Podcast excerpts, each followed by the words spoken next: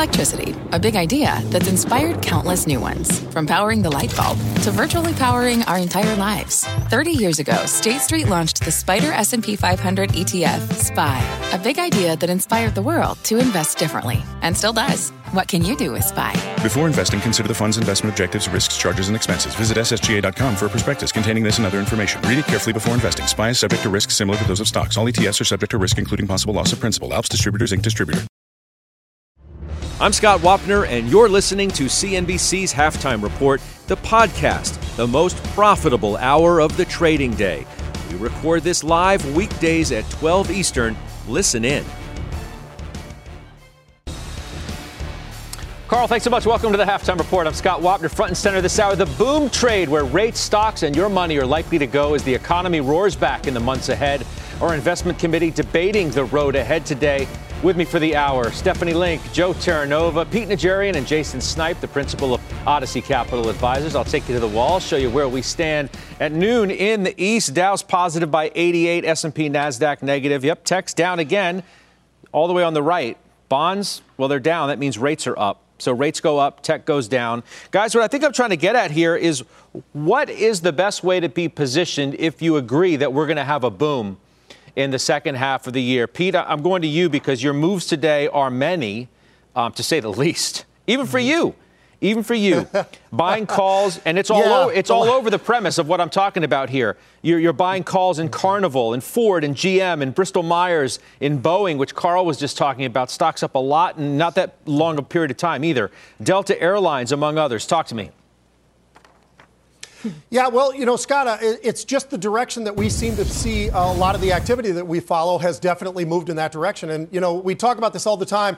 I think what we're really seeing here, more so than just the tech sell off, and obviously there is a tech sell off, but what we are seeing as the rates are going up, and we're seeing all these other areas of the market that are going up with that, uh, the, the stuff that's going down, when you really kind of look a lot deeper underneath the hood, you're going to see a lot of those names that have either incredibly high valuation, Scott, or no valuation. And, and they're just off into the stratosphere. And we've been trading upon that premise for a really long period of time. But you take a look at the DocuSigns of the world and the Zooms and everything from where they were at their highs to where they are now. And you can see a pretty dramatic pullback coming across in many of those areas. And I think that if, if we are going to reopen, which I'm one of those guys who's definitely on board, especially after what we've seen overnight and in the last couple of days with some of the states and so forth, the reopen trade, I think, is something that really is going to. Uh, job be in charge. And, and whether that means it's carnival or travel with the airlines, whatever it might be, there's a lot of different areas, I think, of the marketplace right now that still have plenty of room to the upside because of that. I just do get a little bit concerned when I watch these rates go up. It seems like every single day. We've made a pretty powerful move from 1% to the levels we are now. But look at those financials, the way they've reacted. They've absolutely reacted the way you expected. But at some point, is this too fast of a move in the rates? I don't know if I have the answer for that, but I can tell you I'm going to be very, very nimble and disciplined. All right. So on that note, you know, Joe, let's play ball, okay, under the scenario as as follows, right? We're going to have a boom. Okay, we think we're going to have an economic boom. Rates continue to rise. Economic optimism continues to go up. I want to know what works in that environment. Is it tech goes down because rates go up and then cyclical stocks do well? Or does everything do well because you agree with the premise that you've got a roaring 20s type atmosphere? You got people ready to get out and do everything, and that's going to be the boom that we're talking about. That makes sense? makes sense. The economic optimism is there, and what clearly is working is everything uh, that my strategies and my tactical moves don't align with. But I will tell you this the only thing that I dislike more than losing money is losing money. So I have to respect and acknowledge exactly what's going on in the market. I told you on this show last week the script for 2021 was put in place in 2016. And that's the script, Scott, in which the very injured and damaged industries from 2020 are going to lead the recovery higher. Now, what's going to happen in addition to that is that, Scott, you are on the precipice of the single most powerful shift for momentum funds in the next 30 to 60 days. Because what they're going to do is they're going to reflect back over the prior six months and over the prior 12 months. And they, when they look back at that, you know what they're going to see?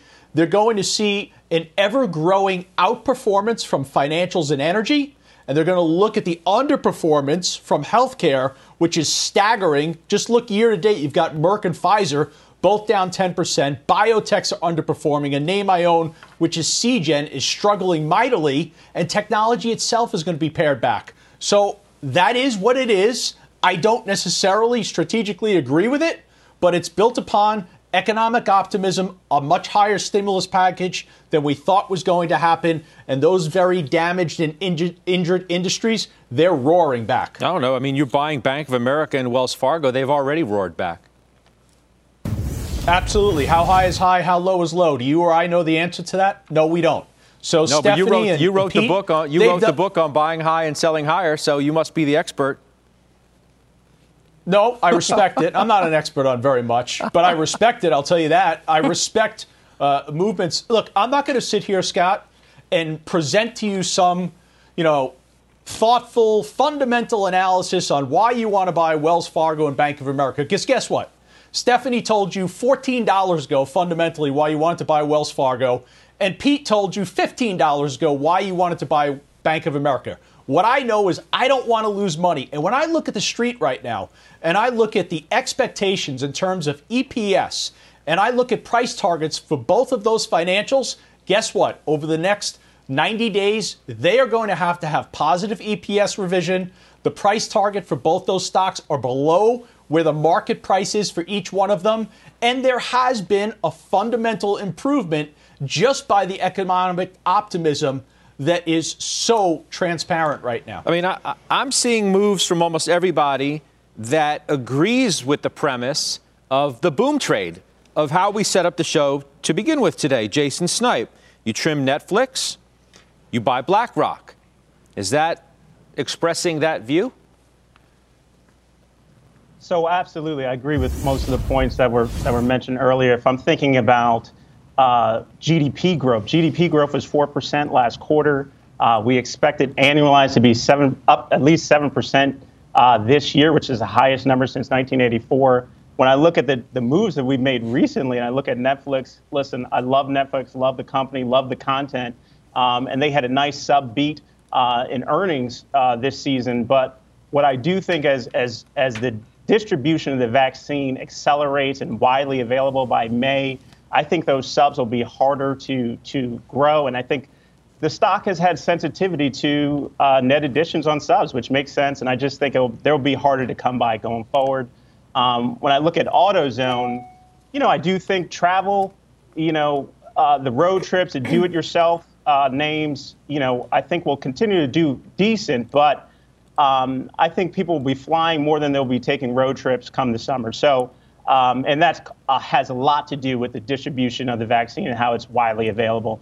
And then as it relates to BlackRock, you know, um, Joe mentioned the financials. I think financials just has been running since November. Um, BlackRock, the largest ETF provider in the marketplace, like the the acquisition of Aperio um, in in November of last year, will continue to expand their reach in the retail SMA market. Um, I just think it's it's just a great buy here, and we decide to hop in. So, Steph, isn't isn't the can you make the argument that the base case is a boom and rates up higher than they are now? and that you need to be positioned accordingly. You sold Facebook, okay? So you've been trimming Facebook. Now you sold all out of Facebook, and you've gone more cyclical for tech into IBM. You've bought more IBM. So out of Facebook, more IBM.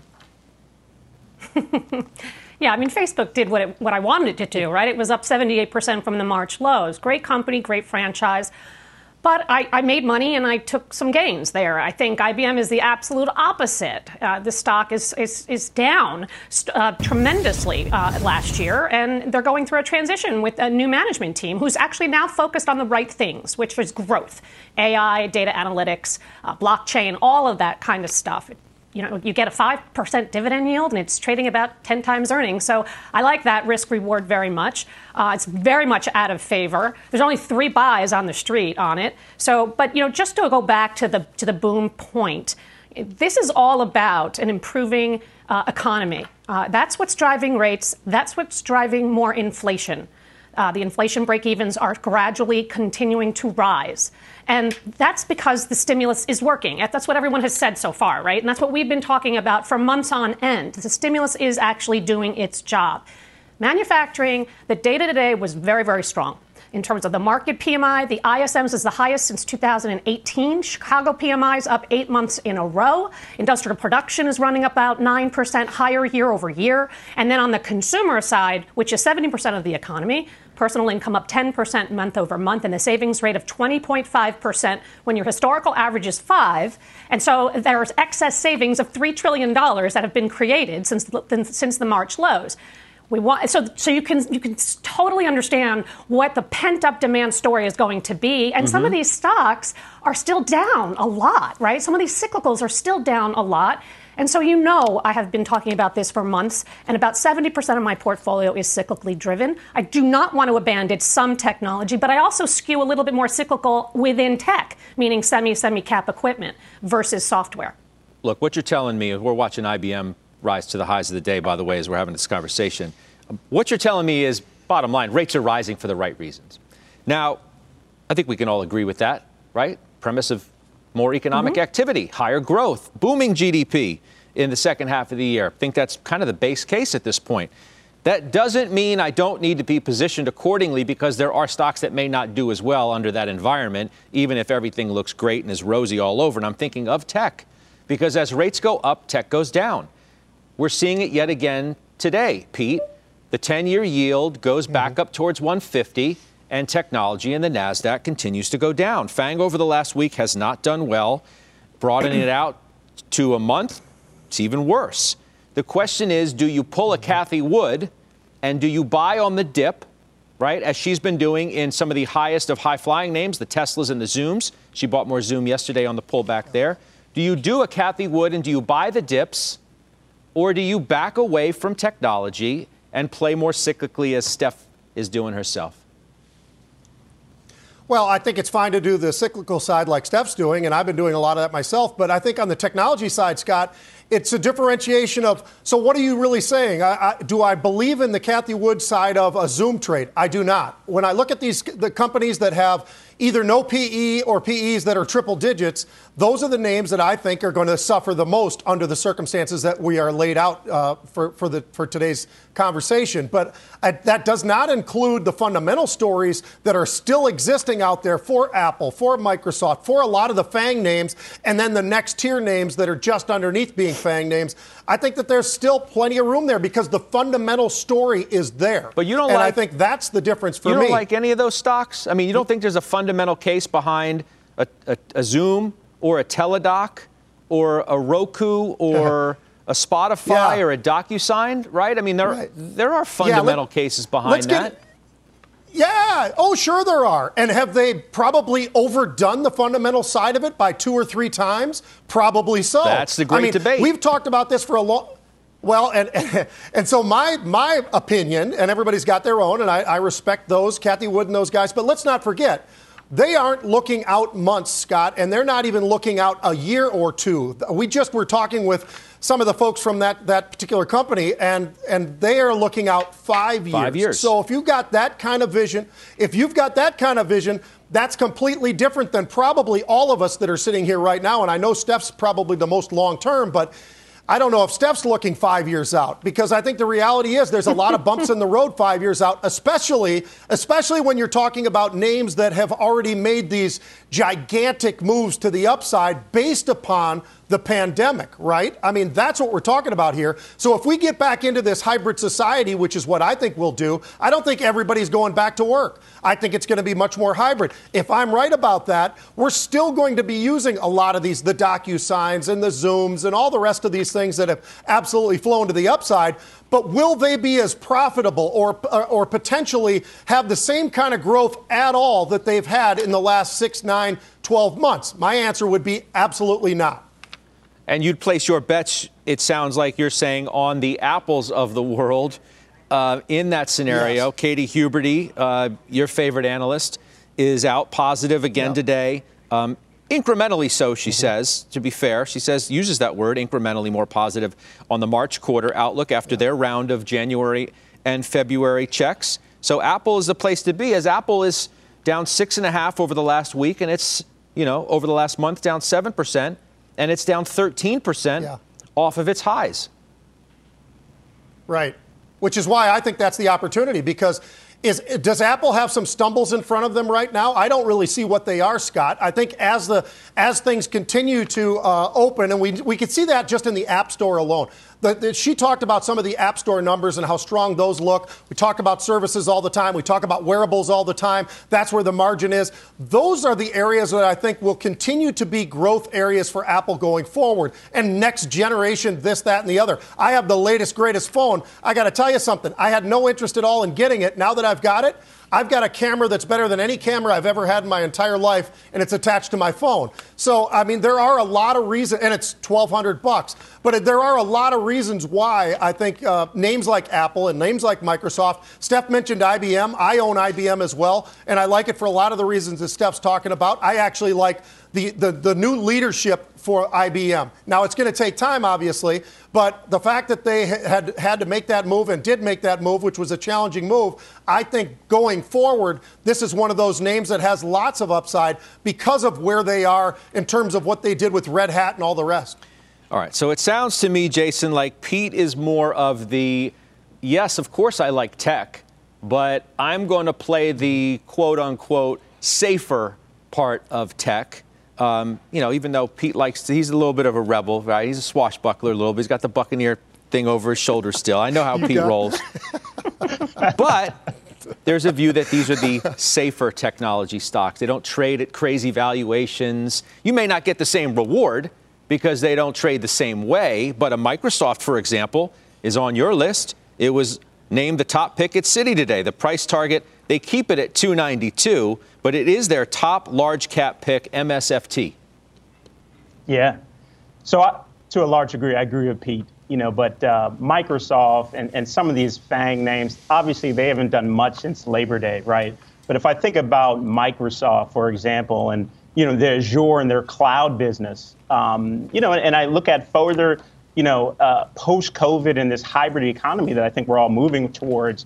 You know, I think I think that the enterprise spend is, is going there. You know, they they have a suite of services that I think will be unique for businesses to help them continue to grow and scale. So Microsoft, yeah, I, I think that um, you know clearly, as I mentioned earlier, that a lot of these names haven't done much, but it's a legacy name, and I think it deserves to still have a position in your portfolio. Let me just show you real quick uh, Oscar Health. We were talking about it. Uh, Jon Fortt was at the end of the prior hour before we started. It's open uh, now. You can see there, and uh, it's trading lower by about 7%, which is interesting in and of itself because we just haven't seen that lately with IPOs. Generally, everything has flown out of the gates, and at least at this point, not this one. It's down three bucks. Now it's down 8%. We'll keep our eyes on that, but that's an anomaly, certainly, of what we've witnessed of late.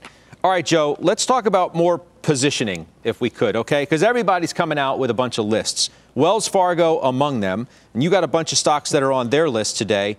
You own Home Depot. They're trying to pick out, you know, core places you want to be. Home Depot, Nike, Starbucks, Apple, Microsoft. You don't really have to take the text because we already did that. But Nike and Starbucks, what do you think of that? So they're obviously looking at the biggest of big caps because they have other big names in there, whether it's a Walmart or Chevron or Coca-Cola, Lowe's, et cetera. Okay, so I'll respond to Home Depot, Nike, and Starbucks by saying three company names Louisiana Pacific, Under Armour, and Darden. Right now, that's what the market wants. Does that mean I'm getting out of Home Depot or Nike or Starbucks? No.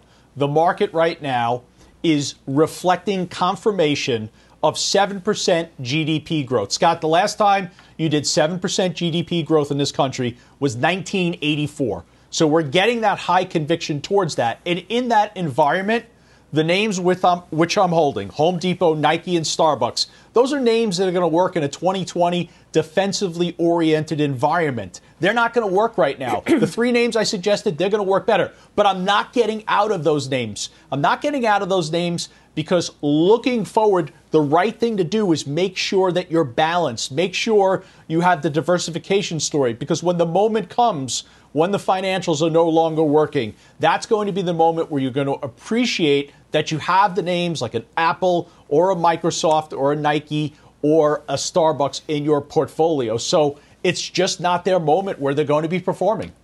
Steph, other names on this list, TJ, and you own them, TJX, VF Corp. So you get some retail.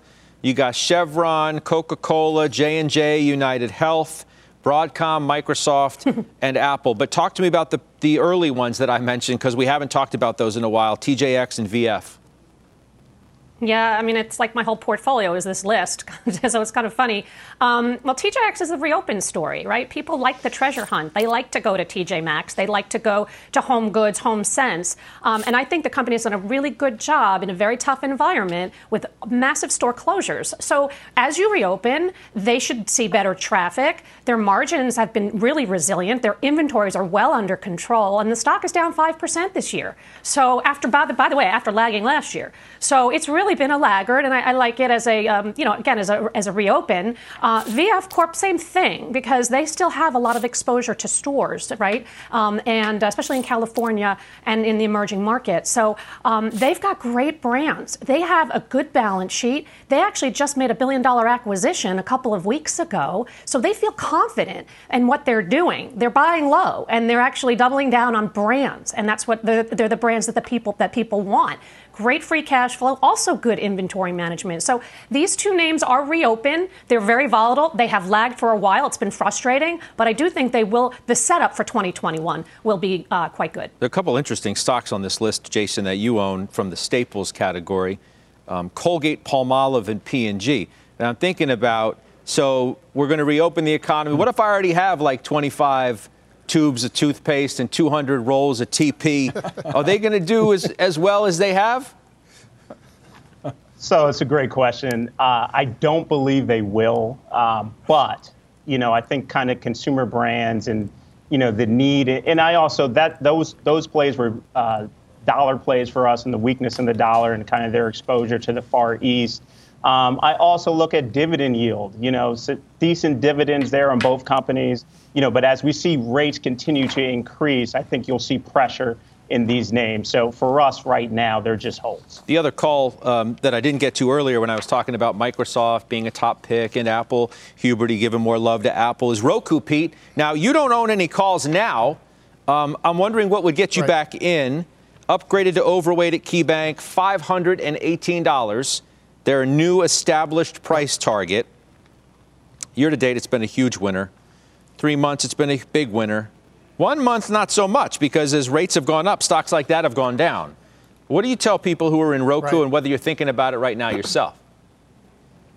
Well, that would be my concern, Scott, because that sort of fits into the mold of what I was talking about earlier, where you're talking about stocks that that doesn't mean they're not great companies or that they don't do a great service for society, but it does have something to do with what all of us look at each and every day when we're looking across, you know, all these various names is, okay, so where are they trading on evaluation? Does that make sense? And and and I think there are names out there that probably are in front of themselves, even though they're doing a great job, even though they're delivering and they're doing all the things you want to see, the revenue growth and all the rest of that. But when you look at some of these PEs for a lot of these various names, you just kind of cringe. So um, I, I, think there are names out there, Scott, that, that you have a better opportunity with for more gains, especially now, based upon what we are seeing in the markets, what we are hearing about with the vaccine and the rollout, the opening up, and everything else. I think all of that sort of gives us more of an idea of where the names are that we probably need to move towards. And especially when you're talking about these high PE names, I think it makes it that much more difficult for them. It was great before.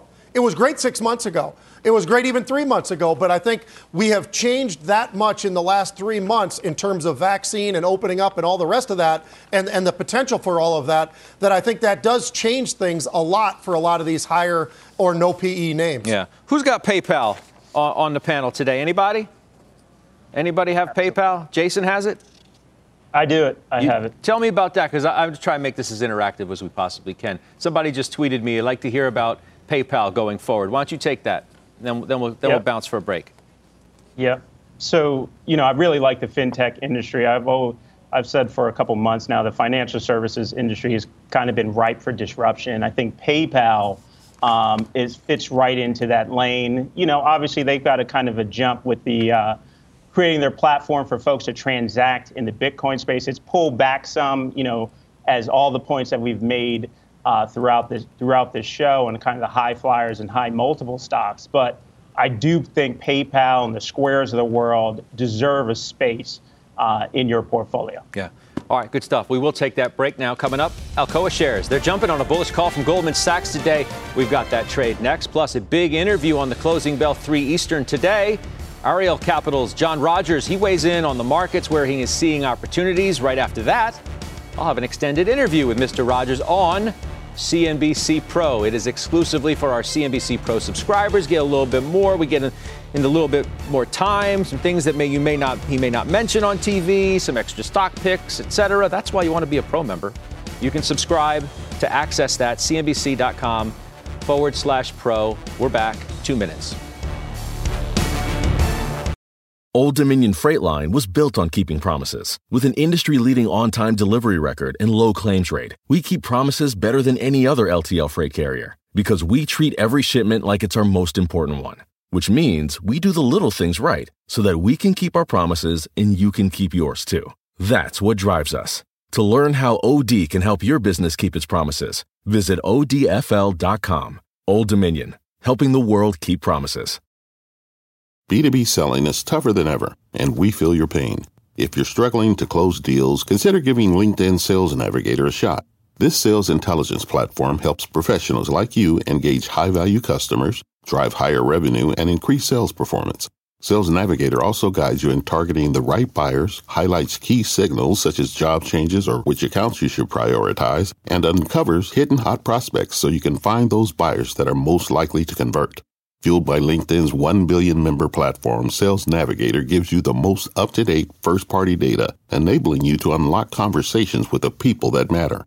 Right now, you can try LinkedIn Sales Navigator and get a 60 day free trial at linkedin.com slash halftime report. That is linkedin.com slash halftime report for a 60 day free trial. Let LinkedIn Sales Navigator help you sell like a superstar today. Just go to linkedin.com slash halftime report and get started.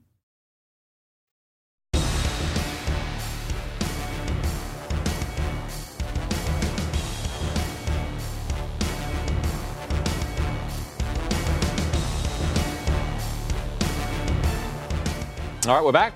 Calls of the day now. Rahel Solomon here with four stocks on the move this hour. Hi, Rahel.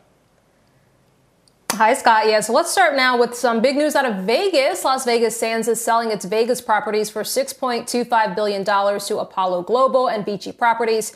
So LV's properties in Macau and Singapore together represent about 83% of total revenue in 2020. So, Scott, those are really their money makers. They're going to concentrate their focus there. Stock, by the way, hitting a fresh 52 week high. As you can see, it's up about 1.5%. Virgin Galactic getting a street high price target of 50 bucks at B of A. Firm sees the company's contract with the Italian Air Force as a positive. Also likes the early stages of the commercial space industry as an entry point. That stock, however, down about 45% from its highs in early February. JP Morgan is downgrading Prudential to neutral from overweight. So the target is 91 bucks a share. It reflects the firm's concerns about a mixed business outlook and also Prudential's M&A strategy. It does, however, Scott, believe that the company's above average dividend is more than safe. That stock is up about 1.25%. And take a look at shares of Alcoa. Goldman upgrading Alcoa to buy from sell. Those shares are on a tear, up more than 10%. Target goes to $32 a share from 19. Scott, analysts see the higher aluminum prices leading to improved free cash flow. This is also a stock that the analyst community really likes. No sell ratings here and the stock hitting a fresh 52 week high as again it is up almost 11%, Scott. All right, Rahel, thank you. All right, Pete, let's uh, let's talk to you because I mean you're all over this. Uh, Alcoa calls, you have those. Mm-hmm. I do, Scott. I had two sets of different calls there, but I sold one out and I still continue to own the other. And as a matter of fact, we had some monstrous buying in there today as well, as far as unusual. Um, but I'll tell you what, it, it, it, all makes sense. The free cash flow, we all know what's been going on behind the scenes in terms of all these different areas, the price of, of all these different commodities that have been moving to the upside. And so obviously, I think that moves very, very well for an Alcoa. I think there's plenty more upside. I have exposure across the board. I like the material space enough that I have about eight or 10 different positions in the material space. So it's not just Alcoa for the aluminum prices, but I've got a, across the board, I've got iron ore covered, I've got copper covered, I've got some gold and silver covered, and a lot and graphite covered. So there's a lot of different areas of material space that I think still has room to go to the upside, including Alcoa. Yeah, you like the metals, right? I can just tell by the 27 rings I that do. you and your brother wear on any given day. You definitely like the metals. Uh, all right. Yes. Ste- Stephanie Link, Prudential, okay, downgraded, Rahel told us, to neutral at JP Morgan. You think it's a bad call?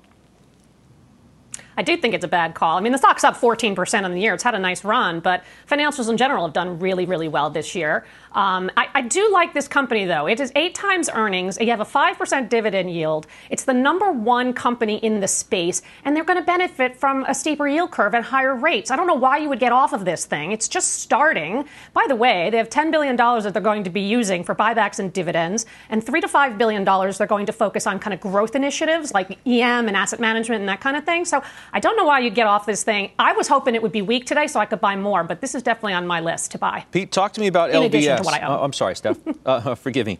Um, That's okay. Pete, talk to me about LVS. um, there's that news, right, that Rahel told us about. Is this a Yep. play to go just all in on Macau?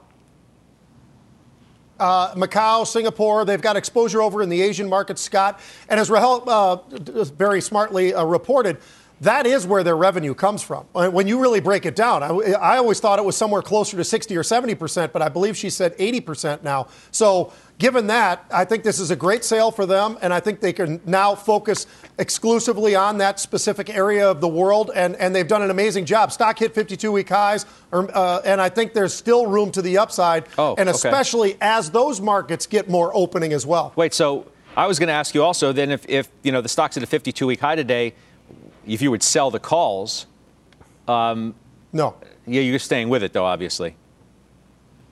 I am staying with it. Yeah, I think there's more upside. And I think as the reopen happens more and more over in other markets and other parts of the world, I think this is going to be great for Las Vegas Sands. All right, all right, good stuff. Coming up, we got Pete's unusual activity. We'll do that next, and as we go to break, take a look at the S&P sectors today. I'll take you to the wall, show you where we're at. S&P's down by about 17. Energy's the best, technology's the worst. That's you know one of the patterns you get with higher rates. We're back after this.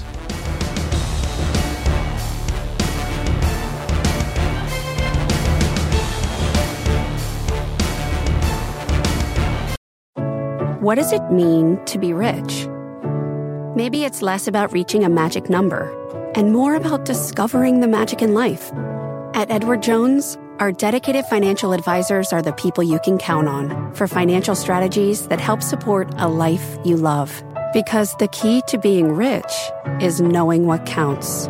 Learn more about our comprehensive approach to planning at edwardjones.com slash find your rich. Edward Jones, member SIPC. Welcome back to the halftime report. I'm Rahel Solomon, and here is your CNBC News update at this hour.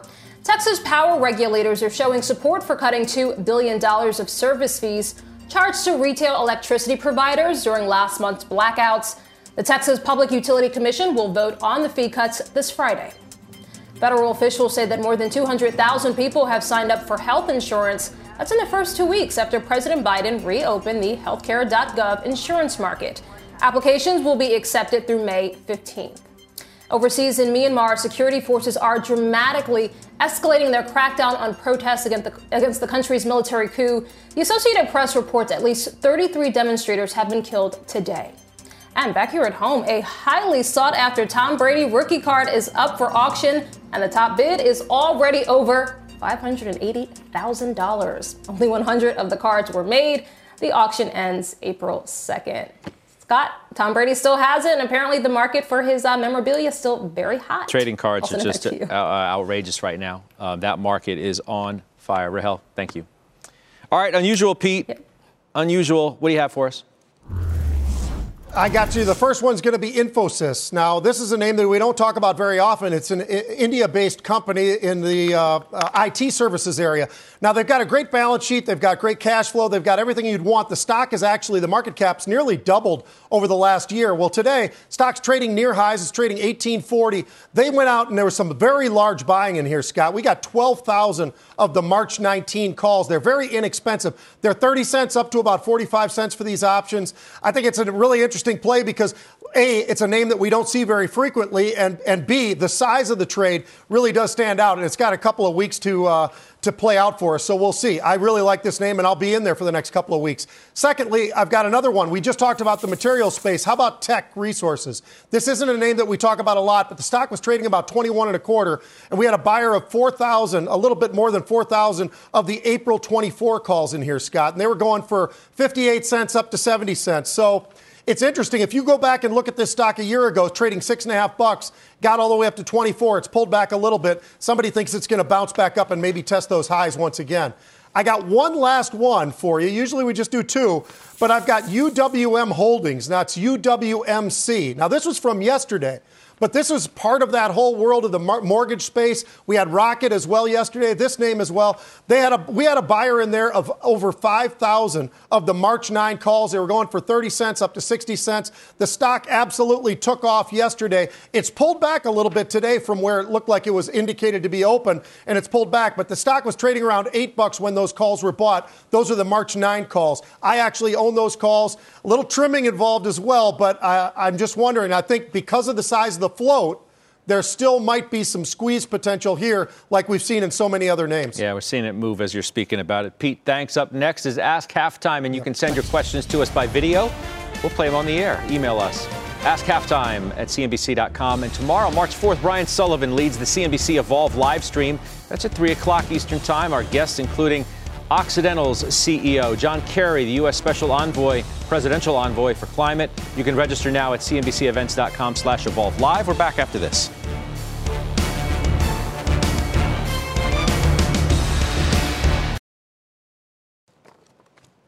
All right, gang, let's do it. Time to answer your questions. Stephanie Link, you're first. Dave in Liverpool, the UK writing to you. Wow. Likes Accenture at 32 times earnings. What do you think of DXC Technology, which I'm thinking of buying at 25 bucks? I like DXC. Um, I actually made it my final trade about a month ago. They've done a really good job in a very challenging environment. So, very tough top line, but I think the book to bill north of one uh, over the last couple of quarters uh, sets them up well for 2021. And they have done a really good job in terms of cost controls. So it's one I like. And look, I like Accenture. I don't own Accenture because it is at 32 times. If I'm going to play in that space, which I am, I'm doing it through IBM. But DXC would be my number two choice. Okay. Joe, to you from, uh, we're staying overseas. Martin in, Eng- in Ireland, excuse me, has a video question for you. Hi, my name is Martin Gillen and I live on the west coast of Ireland and I invested in Uber shares a number of months ago. Given the recent UK decision on driver contracts and the fall in the share price, do you think they're a good buy at this level? Thank you.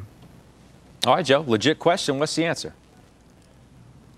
Well, Martin, thank you for that question. I do own Uber shares, and yes, even despite the ruling in the UK, I think it is a buy moving forward. I think it'll exceed the $64 high. If you think about the way that Uber is exiting from the pandemic, they're exiting with a more diversified platform. It's not just about ride sharing, it's about meal delivery. They've strengthened the balance sheet, which is so incredibly important. But ultimately, this is a mobility play and a return to mobility. So, Prop 22, I think, was more relevant back in November. That went their way. I wouldn't uh, use the ruling in UK to act as a headwind for you investing further. I'd actually buy more. Okay. Pete, to you from Mark in Seattle. What about Bristol Myers? Bristol Myers and Pfizer down lately.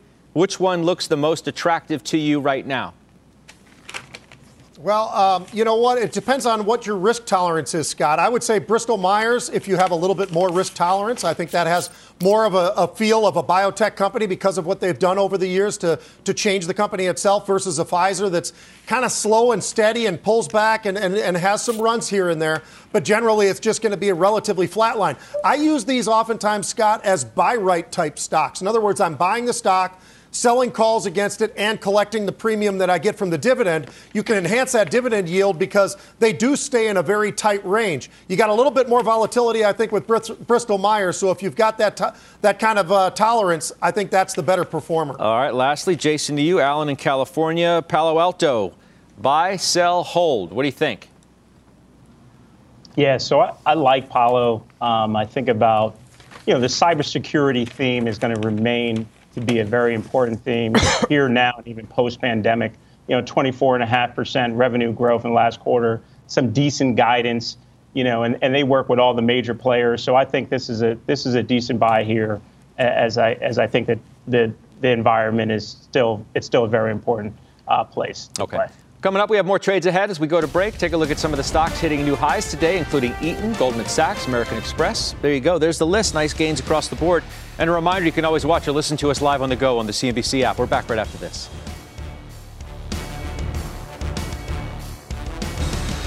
Got a question for the Halftime Investment Committee? If you want to send us a video, we could play it on air.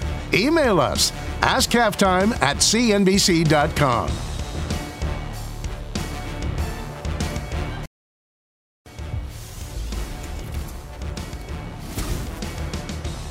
Futures outlook time. Silver under pressure today, off the lows of the session, though. For more on that move, let's bring in Brian Stutland of Equity Armor Investments. What's your trades going to be? Yeah, I mean, it really has made a bounce off the lows, Scott. So I, am a little cautious whether to get short here, but certainly there's some downward pressure on silver. It is hanging in there nicely. 26, 25 area is kind of this support. So until we see a close down below there, I'm not necessarily a seller just yet. But when you look at the interest rate environment, interest rates ticking higher, and also this big move of playing inflation using cryptocurrencies, which I've done myself. I bought Bitcoin and also using it as sort of a fear trade. People are moving towards VIX futures. I bought VIX futures instead. So there's this diversification away from gold and silver, which is the downward pressure. But if we see silver close around this 26 level, I would be a seller of the May contract at 2602 looking for it to trade lower, putting a stop back up near these levels of 2632. So trade down to 2562. When you look at some of the charts, that's a downside target I think happens if in case we get a close a little bit lower from here. So watch these levels. Look to put a short on it if we get down there. That's what I'd be looking to do. All right, good stuff. We'll talk to you soon. Brian, thank you very much. Snowflake's earnings, Snowflake earnings, they are after the bell tonight. What do they mean for the enterprise software space? Plus, final trades coming up. We're back in just two minutes.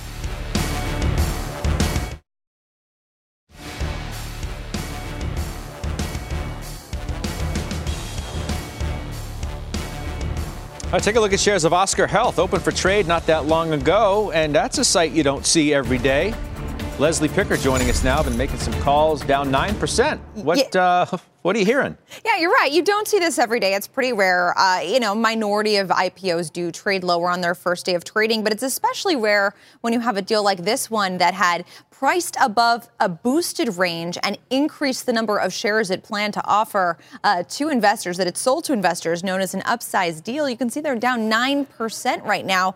Uh, what happens? It's a little bit tricky to tell at this point in time. For one, it's not the best market backdrop for pricing an IPO, especially a growth IPO like this one that you've seen. Uh, this is clearly an indication that the banks have gotten a little too aggressive here in terms of pricing and, and assessing the demand uh, from the buy side for this deal. Uh, but you also, it's it's difficult because they're kind of coming out at a period in a period after this black box of IPOs, if you recall, we haven't really seen much in the way of operating company IPOs in the last few weeks. That's because companies that are going public don't usually like to go, uh, you know, mid end of February because they've got their financials that are a bit stale. They'd rather go when those financials are newer. Uh, so we haven't really seen operating companies go public, which can also make pricing and, and, demand a little bit trickier if you're the first one out of the gate, Scott. They should have just done a SPAC deal, right? IPOs uh-huh. are so 2019 at this point. the solution for all, right? No, Apparently so. Leslie, thank you. thank you. All right, Leslie Picker. Hey, the other item we need to talk about is Snowflake. Uh, reports earnings after the bell. Joe, I'm wondering how much is riding on this for the enterprise software space. I mean, you're talking about things with, you know, the price to sales and, and valuations uh, monstrous. Yeah.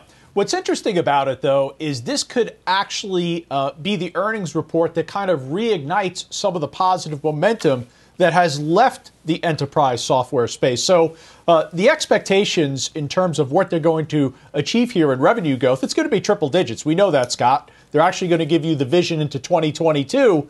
Uh, the expectations are high on the earnings front, but they've already endured the pullback. It was above $400. Now it's trading around 265. So I think this does potentially reignite the momentum. If it does, I would look towards Twilio. I would look towards CrowdStrike. And I would also look towards uh, cloud security. And the best name there would be Fortinet. Yeah. Pete, how are you looking at this one, right? You talked at the beginning of the program. We'll bring it full circle here, right? These stocks that trade at yeah. m- massive valuations. You know, it's not like you haven't played in any or, cloud software stocks ever. Right. Yeah. Yeah, it's, it's you know what, Scott? These are the great opportunities, I think, if you're w- willing to take the risks of being in the option side. If you're willing to take the risk of the stock side, you better be prepared for an unbelievably potentially bumpy ride that could be very, very painful. Because, as Joe just pointed out, take a look at where this stock was to where it is right now, well into the 400s. When I look across and I look at CrowdStrike and I look at Datadog and a, a lot of the kinds of names that really built up huge names in 2020. You look at them, Scott, they still don't make money. We don't know when they're going to make money. And, or, or if they do, their multiples are three and four digits. So there's a lot of different factors going in here. I don't understand why. We used to think Salesforce was a very expensive company because it trades at a 60 PE forward. So uh, that that's that looks really inexpensive right now based upon what we're seeing from some of the rest of these. So I think that, that you better know what your risk tolerance is if you want to be involved in some of these yeah. names like Snowflake. That's an understatement. All right, Pete, thanks. We'll come back. We'll do final yeah. trades next. Yet another reminder do not miss Ariel Investments John Rogers on the closing bell today, 3 Eastern. And right after that, I'll have an extended interview with him on CNBC Pro. It is exclusively for our CNBC Pro subscribers. We'll also take your questions at cnbc.com slash pro. Hope you'll join me then. All right, final trade. Stephanie Link, what is yours? Uh, Emerson Electric, it's a fairly new position for me. It's a hidden energy play with new management, $5 in earnings power, and 15 billion in cash. So lots to do there, especially on M&A. Okay, thank you for that. Uh, stock's up 1.5% there. Jason Snipe? DraftKings, Scott, uh, like the deal with Dish. I, I think that we're in the nascent stages of online gambling. Stay long here. Yeah, feels that way. All right, Joe T, the ETF. Joe T, I'm going to stay with State Street, a financial, Scott. I expect it to return to its 2018 highs above 105. Do you see that Joe T commercial run on CNBC, Joe?